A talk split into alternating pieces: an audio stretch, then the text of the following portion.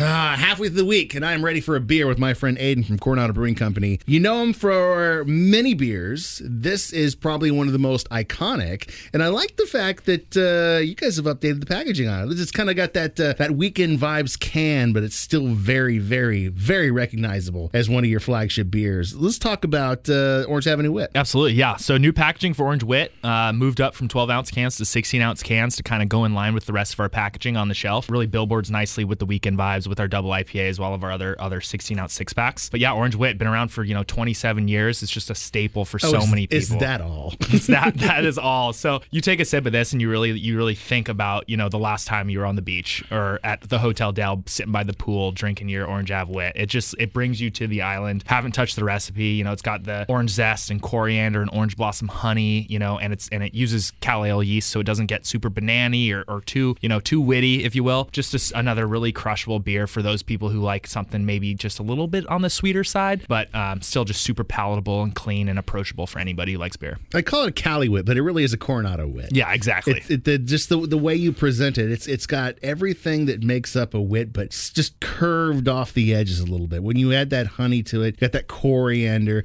Coriander is one of the things that kills a beer for me, but it's really well balanced in this. and that's really what Coronado is all about. You know, we're we're known for our IPAs, we're known for our you know bold, you know, unique hop profiles and beers, but this is really one that we wanted to brew something that was super approachable for anyone. You know, they could be fr- coming from Arizona, they could be coming from the Midwest. You know, a tourist that, that comes here for the first time, and what's the first beer they drink? It's the Orange Ave Wit, and we we just want them to like know like like that's that's who we are as a brewery. And it's also named after the street the brewery is on, right? Exactly. Yeah. We're, we're going to do another street song that goes perfectly along with this Ocean Avenue Yellow Card. This episode is brought to you by Progressive Insurance. Whether you love true crime or comedy, celebrity interviews or news, you call the shots on what's in your podcast queue. And guess what?